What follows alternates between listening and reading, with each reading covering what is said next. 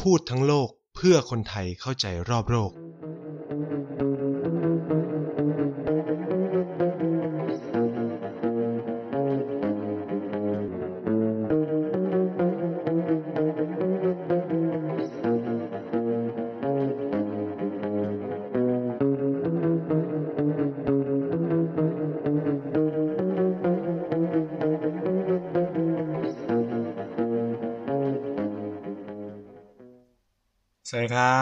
กลับมาพบกันอีกแล้วนะครับ กับรายการพูดทั้งโลกนะครับ แล้วก็พบกับนท์เช่นเคยนะทุก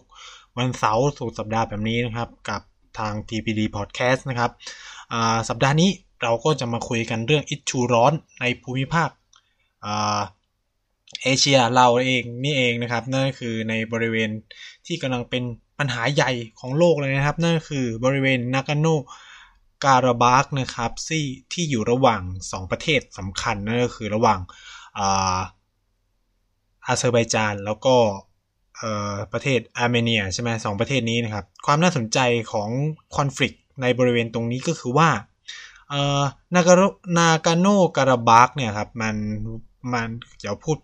แผนที่ก่อนเนาะก็คือมันอยู่บริเวณที่เป็นจุดเขาเรียกว่าจุดเชื่อมระหว่าง 2 ประเทศ นั่นก็คืออาเซอร์ไบจานแล้วก็อาร์เมเนียนะครับ ซึ่ง ถ้าว่ากันโดยเขาเรียกว่าอำนาจอธิปไตยเนาะเรียกกันเอาเราเราว่ากันด้วยอธิปไตยแล้วกัน ถ้าว่ากันด้วยอธิปไตยเนี่ยนากาโนการาบากเนี่ยจะอยู่ในแผ่นดินนะครับของอาเซอร์ไบจานนะครับแต่ว่าโดยพฤตินัยนะครับ โดยนิตินัยมันอยู่กับอาเซอร์ไบจาน แต่โดยนิตินัยเนี่ย นากาโนการาบากเป็นภูมิภาคที่ เป็นอิสระของตัวเอง แล้วก็ค่อนข้างจะมีสายสัมพันธ์ที่แนบแน่นกับอาร์เมเนียมากกว่านะครับเอ่อซึ่งเราจะก่อนที่เราจะมาพูดถึงปัญหาความขัดแย้งในปัจจุบันเนี่ยที่มันเพิ่งเกิดขึ้นไปล่าสุดเมื่อประมาณปลายปลายเดือนที่ผ่านมาจนเอ้ปลายเดือนกันยายนจนกระทั่งถึงทุกวันเนี่ยที่ที่ปัญหาความขัดแย้งยังไม่จบเนี่ยก็ ก็จะต้องเท้าความไปถึงประวัติศาสตร์ก่อนเออก่อนอื่นผมต้องลืมบอกนะครับ ก็คือทั้งสองประเทศอาร์เมเนียและอาเซอร์ไบจานเนี่ยก็อยู่ในภูมิภาคเอเชีย ออกไปทางเอเชียตะวันตกนะครับ ก็คือหรือที่เราเรียกกันว่า Middle East อะไรประมาณเนี้ยก็คือถ้ามองแผนที่ก็คือ อาร์เมเนียจะอยู่ติดกับตุรกีใช่ไหมแล้วก็จอร์เจียนะครับ มีจอร์เจีย มีอิรักอะไรเงี้ย อิหร่านบริเวณนั้นนะครับ คือถ้าเราดูจากแผนที่เนาะ เราก็จะได้เห็นภาพ 2 ประเทศนี้ชัดๆนะครับ ส่วนอาเซอร์ไบจานเนี่ยก็จะอยู่ใกล้ๆกับ Caspian Sea นะครับ ก่อนอื่นต้องเท้าความไปถึงประวัติศาสตร์ของ 2 ชาตินี้ก่อนนะครับ คือ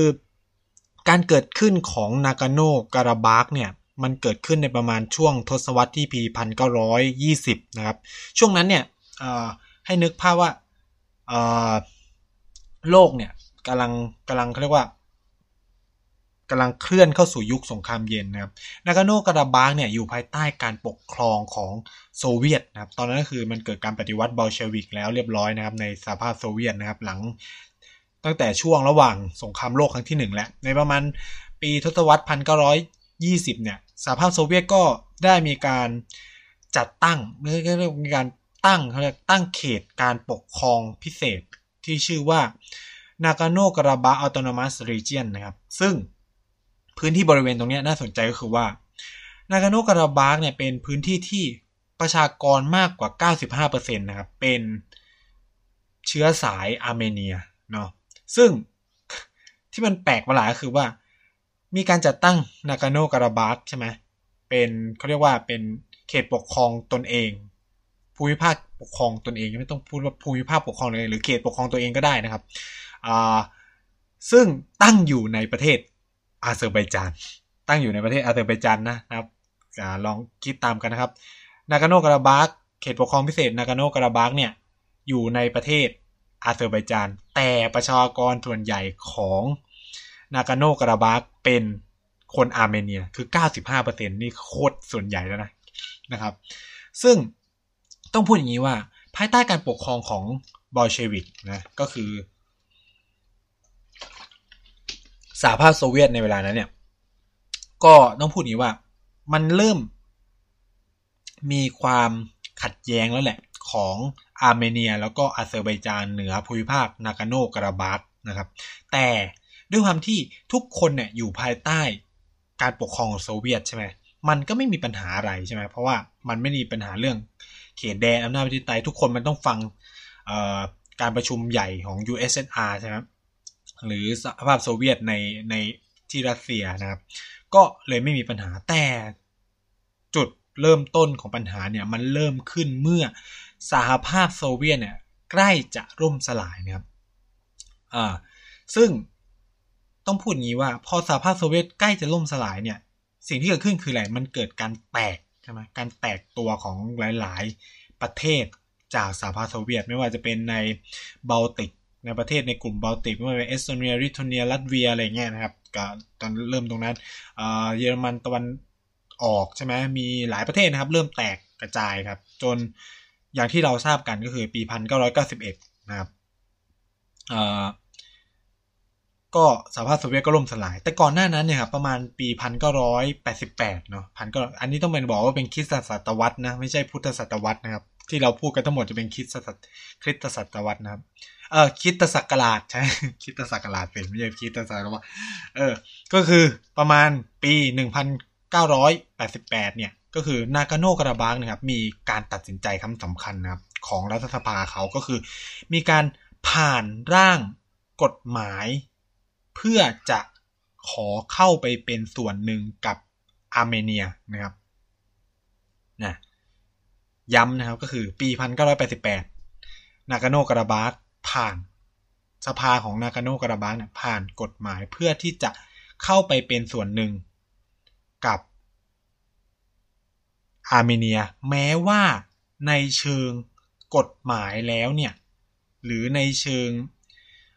อธิปไตยในเชิงนิตินัยแล้วเนี่ยภูมิภาคเนี่ยเป็นส่วนหนึ่งของอาเซอร์ไบจานนะครับเป็นพื้นที่ที่เป็นพรมแดนของอาเซอร์ไบจานกับอาร์เมเนียนะครับ เมื่อ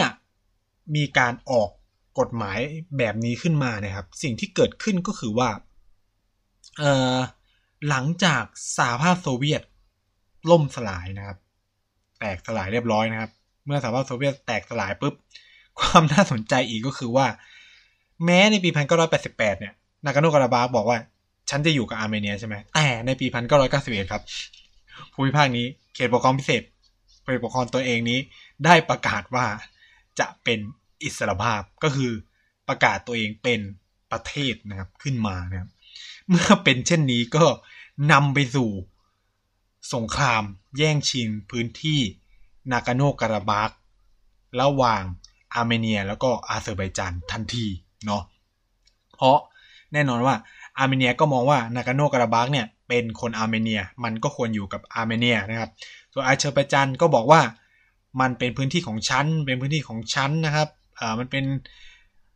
มันเป็นดินแดนโดยชอบทางกฎหมายของอาเซอร์ไบจานนะครับก็เลยเกิดการทำสงครามกันเนาะ โดยที่ สงครามในรอบแรกเนี่ย มีคนบาดเจ็บ เยอะมากนะครับสามหมื่นกว่ารายอะไรเงี้ย แล้วก็มีคนตายแล้วก็มีผู้อพยพหลายแสนคนเลยครับจุดสิ้นสุดของสงครามในปีในตอนนั้นเนี่ยก็คือประมาณปีพันเก้าร้อยเก้าสิบสามนะครับ เมื่ออาร์เมเนียต้องเรียกว่าอาร์เมเนียก็คือได้รับชัยชนะแหละเออก็คือสามารถ ควบควบคุมพื้นที่ภูมิภาคนากาโนการาบากได้เกือบทั้งหมดเนาะรวมถึงบริเวณโดยโดยรอบๆกว่า 20%เลยนะครับ ซึ่งถูกล้อมรอบไปด้วยดินแดนของอาเซอร์ไบจานนะครับคือจุดจบจริง ๆ ของเหตุการณ์นี้ก็คือว่าการที่รัสเซียเนี่ยเข้าไปเป็นตัวกลางรัสเซียก็คือ เขาก็เป็นเจ้าสหภาพโซเวียตเก่าใช่ไหมของพื้นที่ตรงเนี้ยเขาเข้าไปเป็นตัวกลางแล้วก็เข้าไปช่วยทำให้เกิดคิดไฟคิดไฟนะครับก็คือการทำส่วนที่สัญญาหยุดยิงกันระหว่างสองชาตินี้นะครับ ฉะนั้นเนี่ยตั้งแต่ปีพันเก้าร้อยเก้าสิบสี่เนี่ย เหมือนกับว่าคือนากาโนการาบักเนี่ย มันก็เป็นเหมือนลูกผีลูกคนก็คือว่า อธิบายอย่างนี้ก็คือ โดยนิตินัย เป็นของอาเซอร์ไบจาน แต่โดยพฤตินัยแล้วเนี่ย มันกลายเป็นเป็นของอาร์เมเนียเรียบร้อยแล้ว ก็คือว่าทหารของอาร์เมเนียประจำการอยู่ในนากาโนการาบากซึ่งเป็นดินแดนของอาเซอร์ไบจานโดย conceptของอำนาจอธิปไตยมันเป็นไปไม่ได้ใช่ไหมคุณ คุณจะเป็นไปได้ยังไงที่ทหารต่างชาติมาตั้ง คือแบบ ตั้งกองกำลังอยู่ในประเทศของเรา ในประเทศอาเซอร์ไบจานคือทหารของอาร์เมเนียตั้งกองทัพอยู่ในอาเซอร์ไบจานแล้วทั้งสองประเทศเป็นศัตรูกัน ถ้ามันเป็นพันธมิตรกันมันยังพอแบบ เออ ขยิบตาข้างหนึ่งปิดตาข้างหนึ่งได้ใช่ไหมแต่นี่คือมันเป็นคู่ขัดแย้งกัน นั่นหมายความว่าอะไร นากาโนการาบาก็คือมันถูก control โดยอาร์เมเนียเรียบร้อยแล้ว และคนนากาโนการาบาก็ favor ก็คือให้ความยินยอมและก็ชื่นชอบ สิ่งที่อาร์เมเนียทำโดยที่เขาก็มีกองกำลังของนากาโนการาบักของตัวเองนะ ที่ถูก train โดยทหารของอาร์เมเนีย เออ มันตลกมากนะครับ ฉะนั้นเนี่ยตั้งแต่ปีพันเก้าร้อยเก้าสิบสถานการณ์ในนากาโนการาบักก็จะออกมาเป็นรูปแบบนี้นะครับ แต่ว่าconflict หรือความขัดแย้งเนี่ยมันก็เหมือนแบบถูกแช่แข็งไว้อะเป็นเวลาหลายปีนะครับเป็นเวลาหลายปี แต่ระหว่างนั้นเนี่ย ถามว่ามันไม่เกิดอะไรขึ้นเลยเหรอ เออ จริง ๆ ก็คือเกิดนะครับ มันมีการปะทะกันกระทบกระทั่งกันระหว่างอาร์เมเนีย และอาเซอร์ไบจานมาโดยตลอด ตั้งแต่ปีพันเก้าร้อยเก้าสิบก็เรียกง่ายๆก็คือว่า ไอ้สนที่สัญญาหยุดยิงเนี่ยมันไม่เคยบังคับใช้ได้จริง ก็คือมันก็มีการยิงปืนใหญ่ข้ามกันไปกันมา มีการใช้ปืนยิงกันครับ ซึ่งก็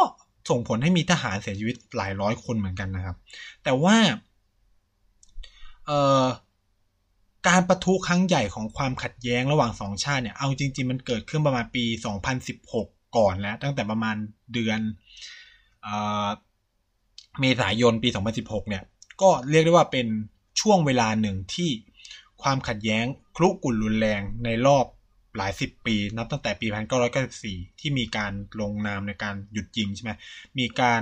โจมตีกันไปมา ซึ่ง มีผู้เสียชีวิตหลายสิบคนเนาะ แล้วก็มีการบาดเจ็บล้มตายกันจำนวนมากเหมือนกันนะครับ แต่ว่า ข้อขัดแย้งในเวลานั้นเนี่ย ประมาณสี่วันนะครับเเป็นการสู้รบสี่วันนะครับ ก็ สุดท้ายเนี่ยทั้งสองฝ่ายก็มีการลงนามใหม่ในข้อตกลงหยุดยิงนะครับ แต่ว่านะครับไอ้ข้อตกลงใหม่เนี่ย ก็ไม่มีผลบังคับใช้อีก อ่า ก็คือสุดท้ายเนี่ยมันก็ปะทะกันเหมือนเดิมนะครับ มันมันไม่เกิดประโยชน์ใดๆทั้งสิ้นนะ ก็อันนี้ก็เป็นภาพที่เราจะเห็นในเชิงประวัติศาสตร์ที่ผ่านมานะครับ คือเขาก็มีความพยายามนะในการแก้ไขปัญหา คือต้องพูดอย่างนี้ว่าสองประเทศเนี่ยเขาไม่ได้อยากคุยกันนะแต่ว่าคนที่แบบมีปัญหาก็คือว่าคนที่อยู่ข้างรอบนอกเนี่ย อืม ที่ พยายามอยากเห็นสันติภาพในภูมิภาคนี้ก็พยายามเข้ามาเป็นตัวกลาง ไม่ว่าจะเป็นรัสเซียตุรกีอเมริกาอะไรเงี้ยสหภาพเอ่อฝรั่งเศสเอยหรืออ่าตัวสหประชาชาติเองเนี่ยก็มีความต้องการให้เกิดการคุยกันเพื่อให้ได้สนธิสัญญาหยุดยิงที่แท้จริง แล้วก็ไม่มีใครเขาเรียกว่า ไม่มีใครละเมิดข้อตกลงนี้อีกอะไรเงี้ยแต่ว่า ในความพยายามหลายปีตั้งแต่ปี 2016 เป็นต้นมาเนี่ย การพูดคุยกันระหว่างอาร์เมเนียแล้วก็อาเซอร์ไบจานเนี่ยก็ไม่ประสบผลสำเร็จ มาตลอดนะครับ คือโดนก็คือโต๊ะเจรจาเนี่ยล้มกันเป็นเล่นเลยครับเช่นมีการคุยกันที่เจนีวานะครับระหว่างสองประเทศ แต่ก็คุยกันเฉยๆครับ แต่ว่าไม่นำไปสู่ผลใด ๆ ทั้งสิ้นนะครับ ก็ไม่มีการหยุดยิงกันอย่างถาวรนะครับ เพราะว่าก็ต้องพูดอย่างนี้ก็คือ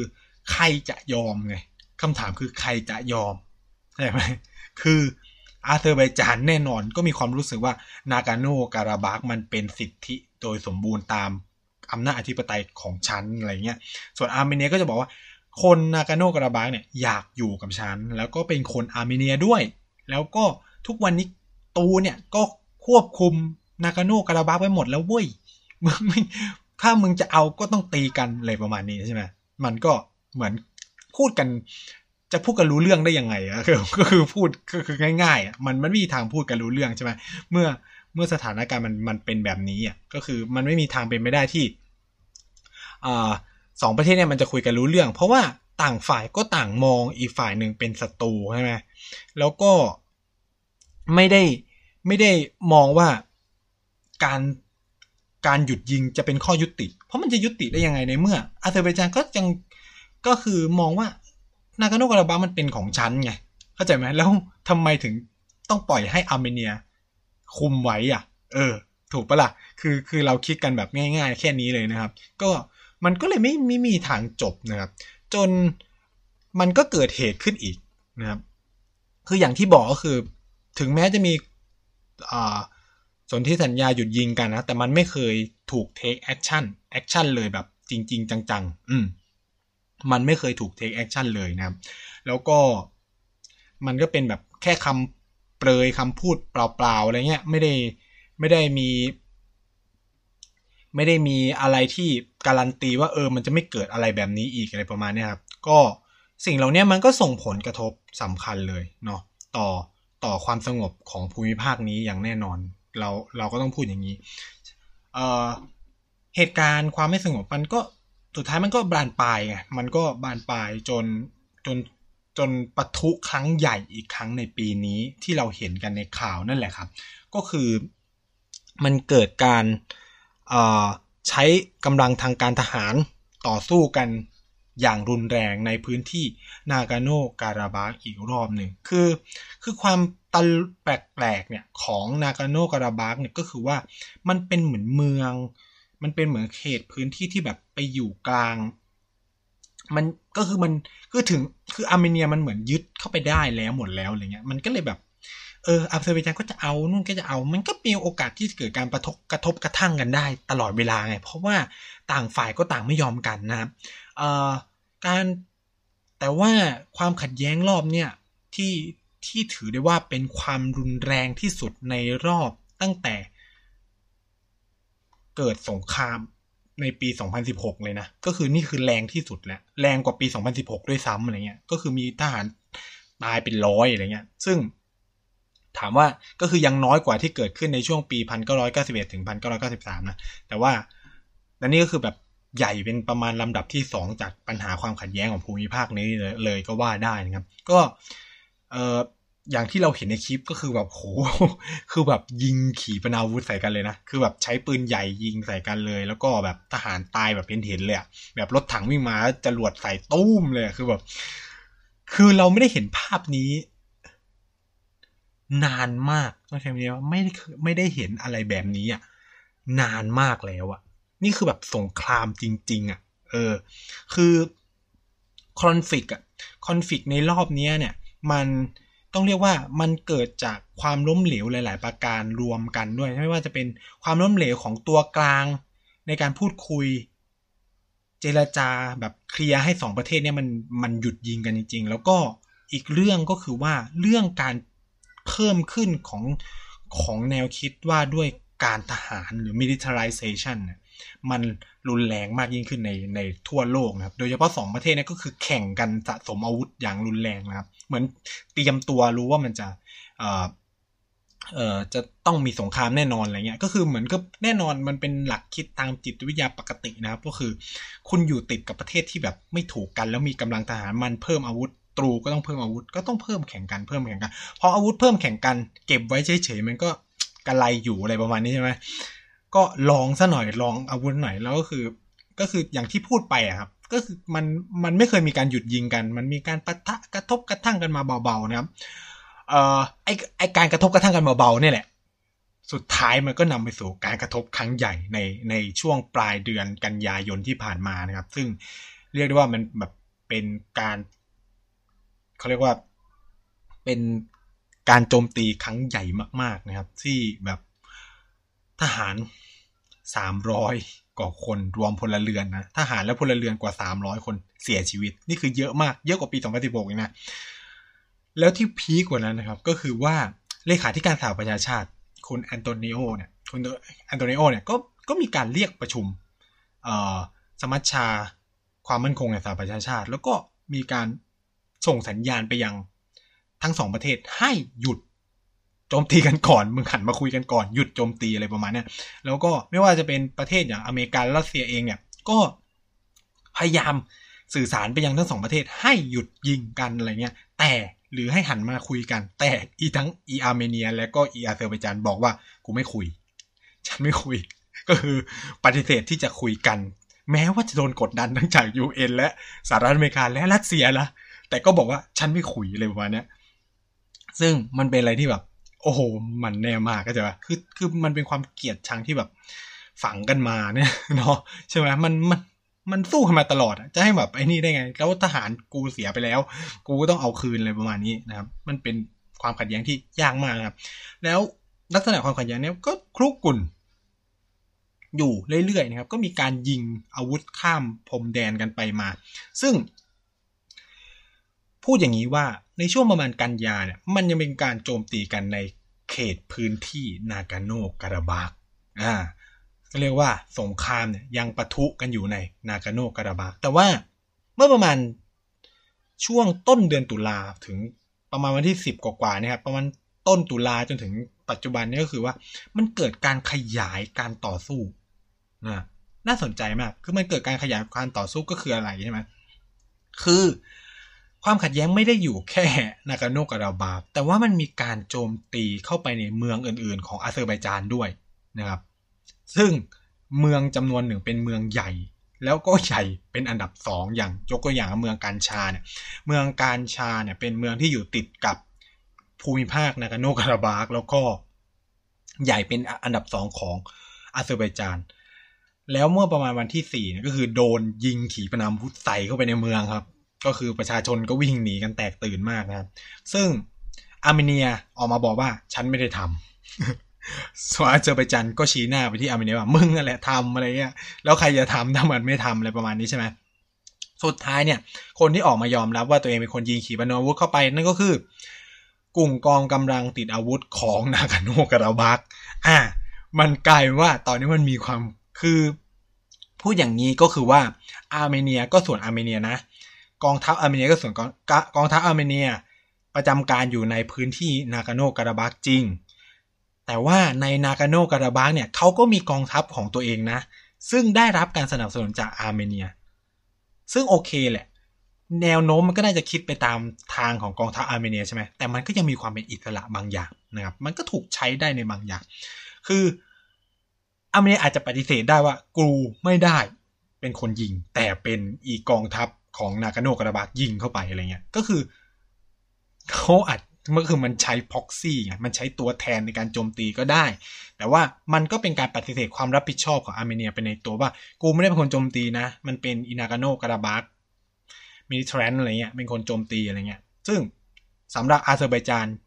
ก็ไม่ได้มองแบบนั้นไงอาเซอร์ไบจานมองว่าอีทั้งกองทัพของนากาโนการาบักและกองทัพของอาร์เมเนียมันคือพวกเดียวกัน ฉะนั้นมึงนั่นแหละเป็นคนโจมตีอะไรประมาณนี้ก็เลยปะทะกันเข้าไปใหญ่นะครับ คือกองทัพอีนากาโนการาบักเนี่ยให้เหตุผลในการโจมตีเมืองกานจาว่า เพราะเมืองนั้นมันเป็นฐานสำคัญในการยิงจรวดเข้ามาในเมืองหลักของนากาโนการาบักแล้วนากาโนการาบักทำไมต้องต้องเป็นเมืองที่ถูกโจมตีอยู่ฝ่ายเดียวอะไรประมาณเนี้ยกูก็โจมตีกลับได้สิอะไรประมาณเนี้ยเออ นะแล้วมันก็มีการยิงขีปนาวุธไงซึ่งปกติมันมันไม่ค่อยโจมตีเข้าไปในเมืองหลักของของอาเซอร์ไบจานเท่าไหร่ มันก็เลยยิ่งไม่มีความพอใจกันขึ้นไปอีกนะครับ แน่นอนว่า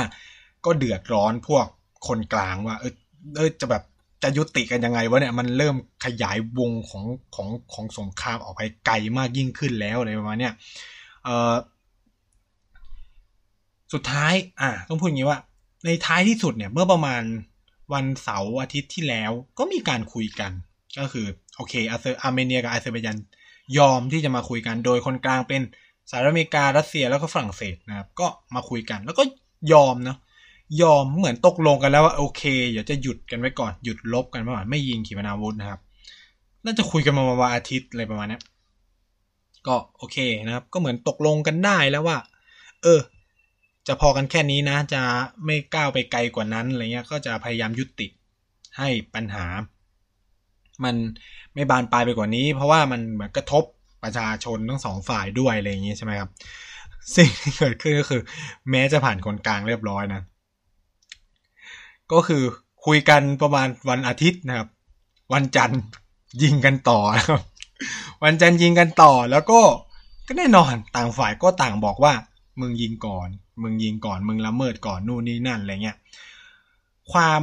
ปัญหาเนี่ยของเหตุการณ์ก็คือว่า ทั้งสองประเทศมันมีคนหนุนไงแล้วคนที่เป็นคนหนุนเนี่ยมันมันมันก็สนับสนุนกันคนละฝ่ายเช่น ตุรกีให้การสนับสนุนอาเซอร์ไบจานอย่างเปิดเผยอะไรเงี้ย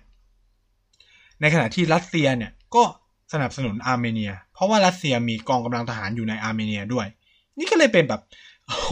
ความสลับซับซ้อนของพื้นที่นากาโนการาบากที่มันแบบ จบกันไม่ลง เพราะว่า มันจะจบยังไงในเมื่อ ตัวแปรไม่ได้ตัวแปรมีตัวแปรข้างนอก อย่างรัสเซียตุรกีใช่ไหมมีนู่นนี่นั่นอะไรเงี้ย แม้ว่ารัสเซียกับกับตุรกีเนี่ย ยอมคุยกันแล้วว่าเออคุยกันนะเออว่าแบบจะให้มันจบจบจบอะไรเงี้ย แต่ว่ามันมีตัวแปรข้างในอีกไง ไม่ว่าจะเป็นอาร์เมเนีย แล้วก็พวกต้องการเอกราชอย่างพวกนาคาโนการาบากแล้วก็มีรัฐบาลอาเซอร์ไบจานและสามประเทศเนี้ยไอ้สามส่วนสามตัวเนี้ยคุยกันไม่ลงตัว โอเคอาเซอร์ไบจานกับอาร์เมเนียอาจจะคุยกันลงตัว แต่ไม่ได้เป็นการการันตีนะว่า อีตัวแทนในนากาโนการาบักจะบอกว่ากูโอเค กับที่พวกมึงตกลงกันอะไรเงี้ยมันก็เลยเกิดสภาพที่ว่า โอเคอาร์เมเนียหยุดยิงอีนากาโนการาบักไม่หยุดนะยิงกันต่อนู่นนี่นั่นอะอาเซอร์ไบจานก็มองว่าพวกมึงพวกเดียวกันอะไรเงี้ยมันก็เลยอีลุงตุงนังนะครับปัญหาของภูมิภาคนี้มันก็เลยอีลุงตุงนังทั้งปัญหาการครอบครองพื้นที่ ปัญหาเรื่องอำนาจอธิปไตย ปัญหาเรื่องความเป็น majority ของกลุ่มชาติพันธุ์ บางกลุ่ม แล้วก็ ปัญหาว่าสุดท้ายแล้วเนี่ยอีนากาโนการาบักเนี่ยมันต้องการอะไร มันต้องการเป็นส่วนหนึ่งของอาร์เมเนีย หรือมันต้องการเป็นเอกราชอีกเข้าใจไหมคือนี่มันเป็นความคาราคาซังไงที่มันจบไม่ได้ แล้วมันก็เลยยืดเยื้อจนกระทั่งถึงทุกวันนี้นะครับ นี่ก็เลยเป็นภาพที่เราเห็นของสงคราม ในปัญหาความขัดแย้งระหว่างอาร์เมเนียอาเซอร์ไบจานในพื้นที่นากาโนการาบักว่าทำไมเขาถึงต้อง รบกันนะครับ ถ้าเราดูจากประวัติศาสตร์ความเป็นมาก็จะเห็นเลยว่ามันคลุกกลุ่นกันมาเรื่อยๆ ไม่ได้ว่า ไม่ได้ว่ามาเริ่มเกิดขึ้นอะไรในช่วงนี้เท่านั้นนะครับ แต่ว่ามันก็เกิด ความขัดแย้งเนี่ยมาตลอดตลอด แต่แค่ว่ารอบนี้มันใหญ่มากแบบมีการยิงขีปนาวุธใส่กันใช้โดนใช้เครื่องบินนะครับอ่าครบใช้ว่าใช้ทหารด้วยนะครับ แล้วก็หลายอย่างประปนกันจนแบบโอ้โห เราไม่ได้ต้องพูดว่าเราไม่ได้เห็นสงครามเลยนะภาพสงครามอะไรแบบนี้มานานแล้วนะ ตั้งแต่การบุกอิรักใช่ไหมหรือการบุก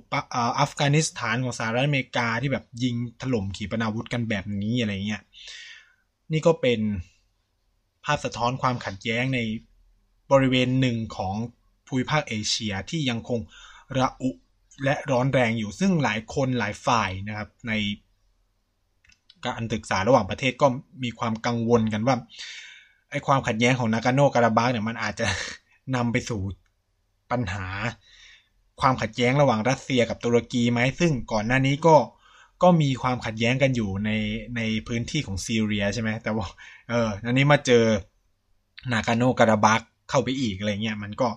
อาจจะทำให้มีความยืดเยื้อของความขัดแย้งแล้วขยายวงหรือเปล่า เพราะเราไม่รู้เลยว่า อาเซอร์ไบจานจะบ้าจี้ยิงถล่มฐานทัพรัสเซียในอาร์เมเนียหรือไม่อะไรอย่างเงี้ยไงเข้าใจไหมพอเราไม่คือคือ คือด้วยความไม่แน่นอนของสงครามอะคือจรวดมันยิงพลาดนิดเดียวก็ไปเลยนะคือเรื่องก็คือใหญ่โตนะ ไม่ใช่แบบเล็กๆอีกต่อไปอะไรเงี้ย อันนี้มันก็เลยเป็นอะไรที่ต้องเฝ้าติดตามนะครับ คือ ตอนนี้มันเป็นโลกเรามันอยู่ในสภาวะที่แบบเกิดความไม่แน่นอน โดยเฉพาะการสั่นคลอนของความเป็นมหาอำนาจของสหรัฐอเมริกาเองนะครับ ที่เริ่มไม่สามารถกำกับใครได้แล้วเหมือนแต่ก่อนที่จะไปชี้นิ้วสั่งคนนั้นคนนี้อะไร เพราะว่าเหมือนโลกกำลังหมุนไปสู่ระบบที่เป็นพหุอมหาอำนาจมากยิ่งขึ้น การขึ้นมาของรัสเซียจีนนะครับ ประเทศต่างๆใน ในภูมิภาคเอเชีย ในแอฟริกา หรือในละตินอเมริกาเนี่ยก็ท้าทายความเป็นมหาอำนาจของสหรัฐอเมริกานะครับเคสของนากาโนกราบาเองเนี่ยก็สะท้อนถึงความล้มเหลวของเวทีพหุภาคีอย่างสหประชาสหประชาชาติที่พอเกิดปัญหาขึ้นมาก็เป็นเหมือนเสือกระดาษที่พูดไปก็ไม่มีผลบังคับใช้ได้จริงด้วยอะไรเงี้ย อันนี้ก็เป็นการสั่นคลอนเขาเรียกว่าประทัดสถานเนาะหรือว่านอมของ โครงสร้างระบบเสรีนิยมของของตัวองค์การระหว่างประเทศด้วยเหมือนกันในเคสนี้ที่เราจะได้เห็นกันเนี่ยครับ ก็น่าสนใจเป็นพื้นที่หนึ่งที่โคตรน่าสนใจเลยนะครับ ตอนที่ผมเรียนก็สนุกเหมือนกันนะครับ ว่าเอออาจารย์ก็เล่านู่นนี่นั่นอะไรเงี้ยเล่าตั้งแต่แบบรัสเซียนู่นนี่นะเข้ามามีการอพยพคนอะไรเงี้ยครับ ก็